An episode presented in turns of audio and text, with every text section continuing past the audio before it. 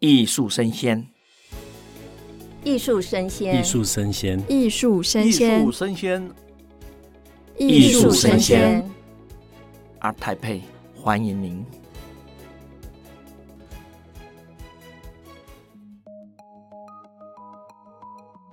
Hello，欢迎来到二零二二台北国际艺术博览会的现场。我们今天呢，在世贸一馆台北国际艺术博览会。从十月二十一号到十月二十四号，热情来在这边展出。那现场呢，有一百三十八间来自于国内外的展商，精彩的作品超过了五千幅哦，所以真的是非常推荐大家到现场来走走。您现在正在收听的呢是艺术生鲜 ART TAIPEI Live Talk，那我们同时也在现场做直播。现在在听到我们声音内容的听众们，应该都从 Clubhouse 进来。今天有很多的内容非常精彩，想要回播的话，可以到 Podcast 平台搜寻“艺术生鲜 ART TAIPEI Live Talk”。那您现在正在收听的节目呢，就是“艺术生鲜 ART TAIPEI Live Talk”。我是节目主持人王维轩 Vivi。那我们到了我们今天的第二场，非常精彩哦。我们的 topic 是从董事长收藏来看 ART TAIPEI。我们非常荣幸的邀请到了大影建设的张玉能董事长，请董事长跟大家打个招呼。嗨，大家好。那我这在艺术界算是一个小白。那我们这个节目的核心价值也是希望让更多人可以认识台湾的艺术。这个单元的面向就是从董事长从企业端来看我们的艺术收藏。那我有注意到，在这几年来，有非常多的企业开始购入非常多的艺术品。不知道董事长能不能跟我们说说，这其中为什么会有这样的契机呢？呃，台湾也在转变中，从欧洲、美国、日本到现在台湾。那在我我的美术馆，今年快要第十一年，二零一一年十一月十一号小美术馆就成立到现在。当时的这种私人美术馆的环境呢，比较少。比较少人私人美术馆，当然我们的前辈有当时的张秀正，就是在台北市仁爱路，还有这个许文龙先生在台南的美术馆，但是这种比较当代的美术馆的收藏是比较少的，所以当时的艺术工作者、艺术家，如果因为每艺术家也要生活啊，也要希望有 income 进来，所以当时的艺术家呢，他们。看的对象呢，大部分还是家庭的客厅。是，OK。那有的好的画家呢，美术馆会收一点，但是因为美术馆是公办的，他收的数量非常少，他也不敢单一的画家收很多啊，因为这是公办的事情嘛。是，所以然后这几年呢是慢慢的在改变中。我这十年观察呢，接下来台北这种企业美术馆的新的时代呢，呃，即将来临。因为就在信义区旁边，富邦大楼、富邦的美术馆将会是最重要的私人美术馆。是，那刚刚董事长提到有一个小美术馆，这是可以跟大家介绍一下在什么地方，然后现在在展出什么样的作品？呃，对我自己私人收藏的有一个小美术馆，它的地点呢就在风景很漂亮，红树林捷运站附近，那个可以看海很漂亮的地方。我们的名称叫小美术馆。但是我们收藏的画作呢非常大，但是数量不多，每一次展不多，但是呢，它都是非常大的一个画，大概一千多号、两千号的画都可以展的。那为什么是小美术馆？为什么就是是什么样的契机会想要取做做小美术馆？小美术馆有时候是因为第一个我的 space 不大了哈，第二个展品呢，我也不想，因为是我私人的。我私人，我的企业跟社会沟通的方式，它非常代表我的 style，所以我不会求多，我会求一个比较有代表我风格的一件事情。因为企业你一定要一个独特的风格嘛。因为我是盖盖房子的，那我对建筑呢，我一一样一向都是做当代建筑，所以呢，我的收藏一定是要当代为主，尽可能是。这个作者创作者是跟我同时继续在呼吸的人，啊、哦，是我有看到，嗯、呃，董事长有一个 slogan 嘛，建筑最大的意义不在美观，而是为生活创造多少的价值哦，是不是？是的。那我有注意到，董事长好像非常支持一位台湾的艺术家，叫做江贤二先生。那我上网去搜寻非常多的资料，然后很多地方写的很像是一个很漂亮的爱情故事。那我觉得一个好的艺术家就好像是一匹千里马，一定是需要碰到一个很赏识他、愿意去帮助他的伯乐。那我很好奇的是，董事长当初是如何发现江贤二老师的作品？呃，江贤二本身就是一个非常出色的艺术家。那之前我在纽约旅行的时候，因为也是跟文化人打交道嘛，就已经听到他的名号。他在纽约也是过自己日子，也不太在华人圈打交道。那绘画非常精炼，非常好，所以他只听到他的名号。那后来有一次呢，敦南成品。在代理江贤二第一次展，那个时候我也不知道他来了，我是刚好因为成品像我们这种人没事就会去逛逛嘛，突然看到江贤二名字就进去了，所以从那一次我就开始收藏江贤二。啊，那个时候我还不算有钱人，所以我买这个江贤二的第一幅画呢是分分两期的付款，而且是这个成品画廊的赵丽小姐也答应说分两期没有关系，从那时候开始的。那之后呢？是因为我们那是一九九八年的事情，距现在二十四年，也是江贤二出国，呃，三十几年以后开始回台湾创作，或者是在台湾生活。本来他一直生活呢，几乎在纽约比较多，巴黎待过一阵子，所以出国三十几年才回来。那回来台湾以后，他对他故乡的很多的事物呢，可能是一种记忆吧，让他更感动。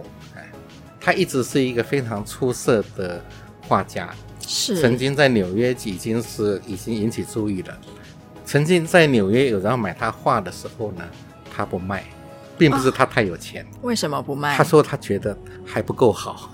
啊、哦，说后来这个有一个台湾的画家呢，叫司徒强，住在纽约，嗯、他介绍成品，说有三个人你一定要把他介绍到台湾来开展览。所以江贤二回台湾展览是成品这个派代表派派赵丽去纽约专程请他回来展的。是，那您到了敦南成品，第一次看到了江贤二老师的作品，是哪一幅让你有什么样的冲击，让你不惜分两次付款也要把它买下来呢？哦，江贤二的画呢，大概。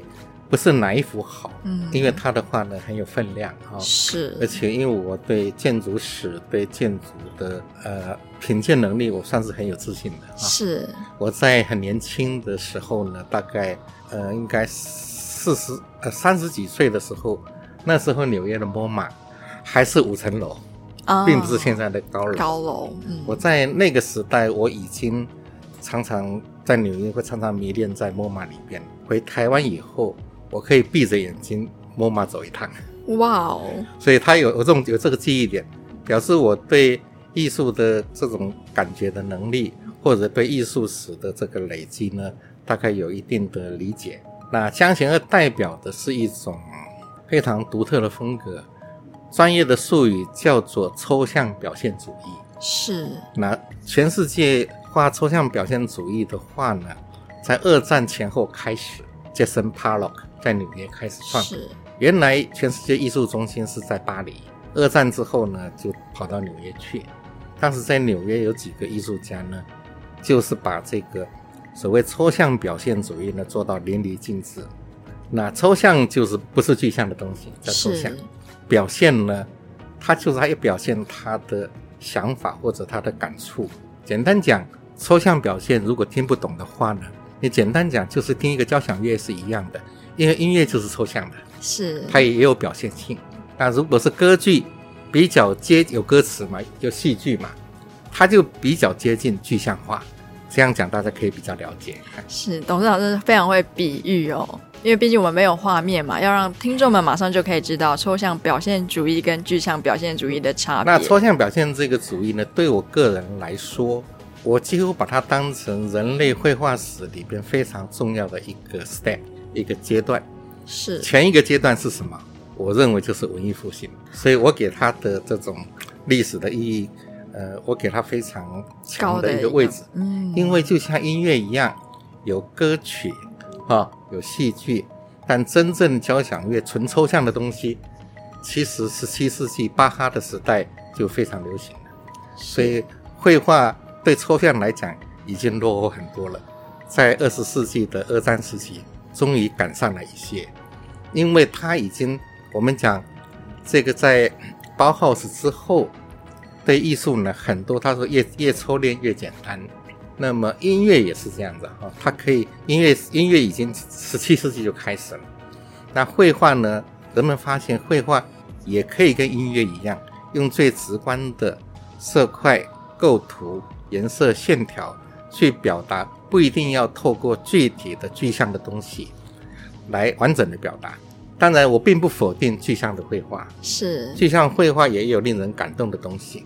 因为我做的工作是做建筑，我对空间比较敏感，是，而且我是真正听古典音乐的人，对抽象东西呢还是比较有偏好，所以刚好有抽象表现主义这种画的时候呢，我的感染比较快，是，然后我就会去追寻，看看世界上有哪些好手，所以对世界上这种抽象表现主义的好手，对我来说呢，几乎可以算如数家珍。是，所以其实董事长对于抽象表现主义就是特别的情有独钟。对，刚好江贤二这方面，嗯、他第一个他也也喜欢这样的画画。是，我想这主义听起来好像有一点矫情。他是要要真真正的修行者，他的画家本身他的修修养也非常的好，那么技巧也要非常好，才能捕捉得出来。所以全世界把抽象主义做得好的人非常少，大部分是美国。美国、亚洲、亚洲抽象表现主义比较好的有两个人，第一个是赵无极，是；第二个是江贤二。所以，嗯，中国十四亿人口，现在的中国一个好的抽象表现主义画家都没有。是。那我知道董事长他其实收藏了非常多的作品嘛，那我相信应该也收了不少赵无极老师的作品。呃，赵无极我有一点是不多，因为我花钱第一个很贵。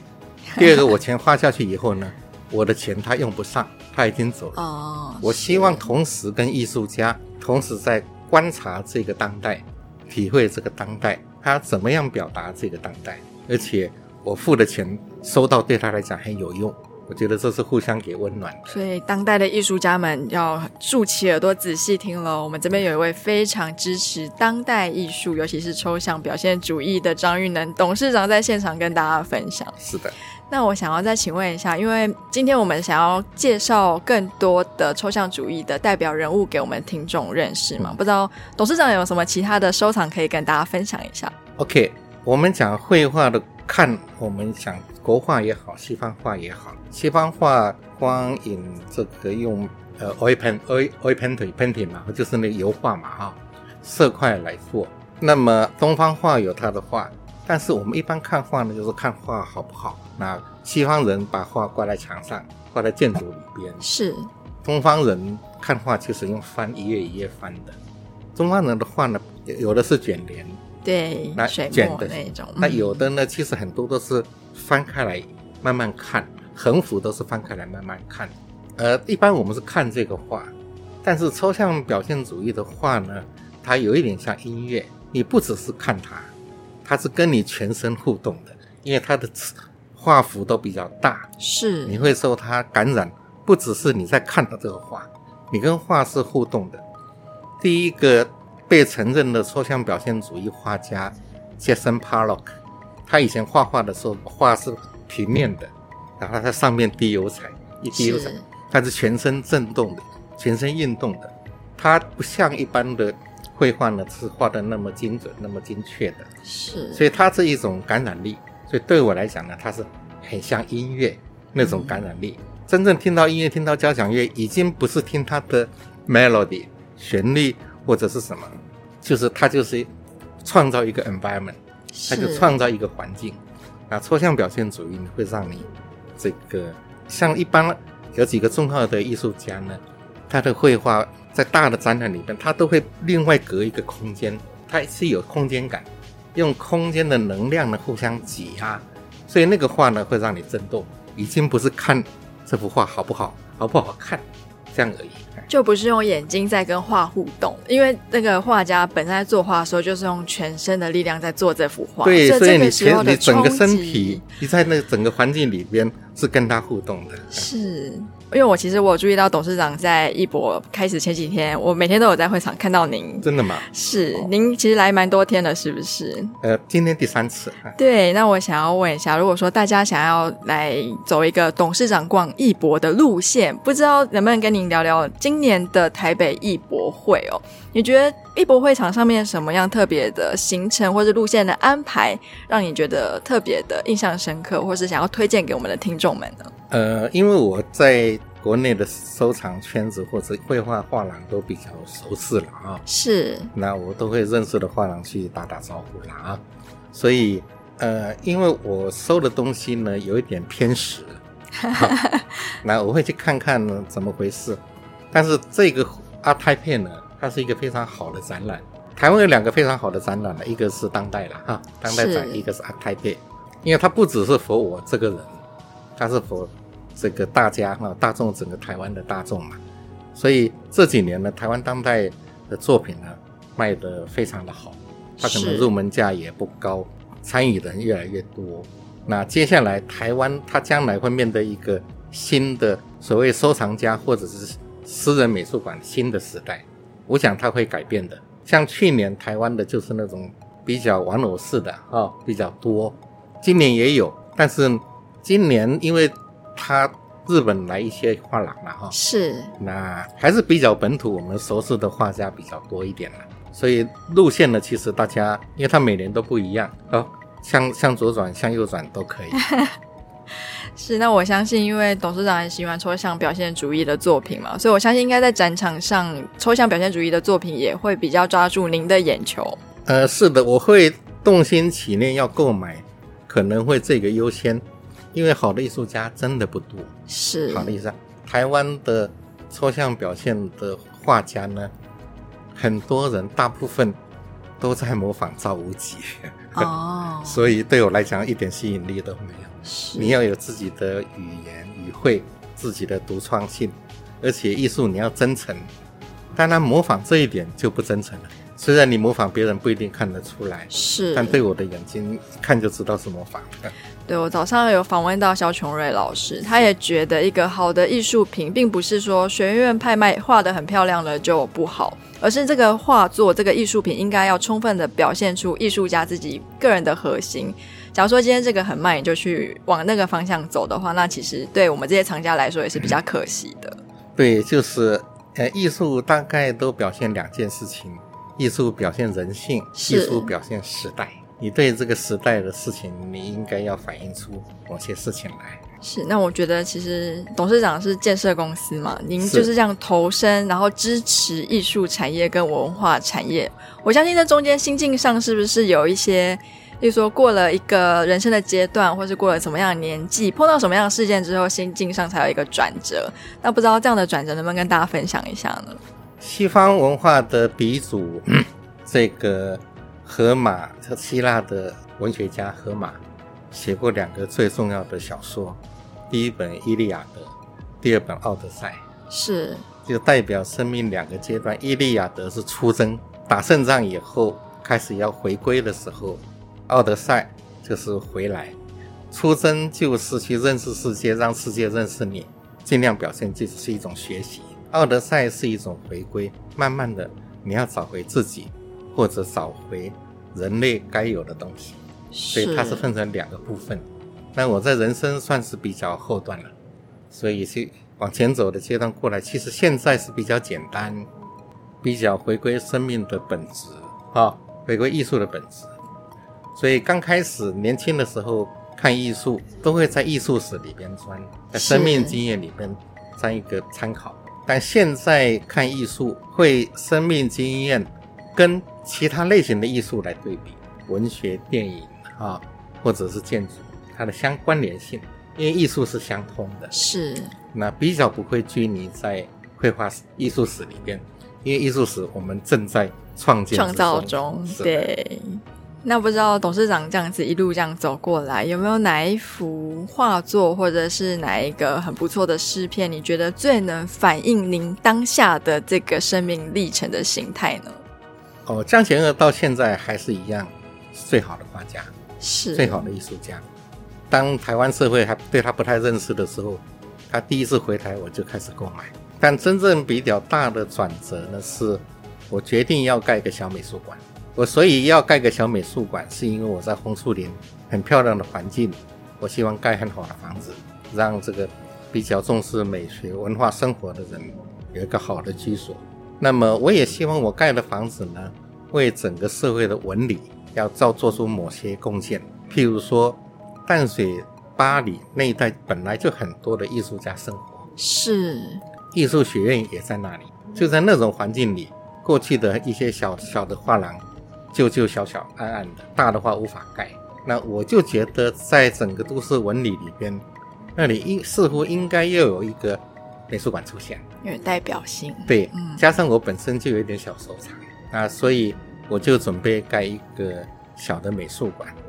但你要，你就要 study 你自己的定位，你的美术馆到底，因为你收藏不多，你凭什么做美术馆啊？那其实美术馆的策略很多啊，像现在的伦敦这个我们讲 Tate Modern 哈，泰德美术馆、现代美术馆，其实它本身收藏画不多，是，但它策展能力非常强，这也是一招。那还有在呃，我们讲 Houston，在美国德州的休斯顿有一个美术馆呢，对我来讲非常吸引我，它叫做。Roscoe Chapel，Roscoe Chapel，Chapel 就是一个小的嗯精神空间了哈。是罗斯科，Mark Roscoe 是世界抽象表现最重要的画家。是 OK，所以当时我是以这个他的蓝本，他也有十四幅画，永远在那里。十四幅当时对，这就是罗斯科的代表的画，嗯、哎，黑黑暗暗的。当时的工作呢，他是两个，一个是建筑师。一个是艺术家绘画的，他们为这个事情共同，房子还没盖好，但 Roscoe 就已经做个板模，类似那个房子的板模，以它的空间固定在那里，所以就建筑跟绘画同时进行，是为了一种精神性。其实他当时是为了纪念金恩博金恩博士被刺杀的事情，OK，所以他们做一个那个 chapel，你。呃，观众、听众朋友，如果有兴趣，可以去 Google 这个罗斯科教堂，哈，是罗斯科教堂，啊，非常有意思。后来很多人跟着他们创作，就所谓我刚讲那种所谓艺术的精神性，它的空间的精神性，那个空间是最可以表达。啊，它的建筑空间的设计是为了 Roscoe 而设计 Rosco 画那个画是为了 Johnson 而做的建筑而画的。所以这两个配合呢，会让你感受到真正那种空间美学跟绘画这种抽象表现，让你类似听到交响乐的这种震动。是，真的是非常精彩的故事。那也欢迎，如果说听众有兴趣的话，我们会把几个关键字放在单集简介，方便大家做索引哦。那今天真的是非常感谢我们的张玉能董事长来跟我们分享。他怎么从一个对艺术的欣赏的藏家，变成最后起心动念，想要为台湾这块土地尽一份心力，并在红树林建造我们的小美术馆？欢迎大家来玩，欢迎大家来玩哦！大家可以小就是大小的小美术馆就是美术馆。那我们今天非常感谢董事长接受我们的访问，谢谢董事长，okay, 谢谢大家。那您现在正在收听的是艺术声鲜 ART TAIPEI Live Talk，我们在世贸一馆，今天是礼拜天，明天是最后一天喽。董事长都来了三天了，你们已经追不上他了，可是你们还可以有两天的记录。现在呢，赶快到我们世贸一馆台北艺术博览会的现场，有 Live Podcast，随时带大家吸收最新艺术的新消息。那节目就到这边告一段落，我是主持人王维轩 Vivi，下次见喽。你在哪呢？我在这里。二零二二台北国际艺术博览会二十一号到二十四号在世贸一馆，这里将是一年一度最大的艺术盛事，有一百三十八家的画廊，有五千件的精彩作品和超过四十场的精彩论述。你在哪呢？别忘了，我们在这里。二十一号到二十四号世贸一馆等你哦。就这样啊？哦，还有忘的吗？没有吧？没有吗？哦哦，对对对，还有咖啡啊，还有美食，还有他们说欧陆热点非常好的。还有吗？还有吗？多的是。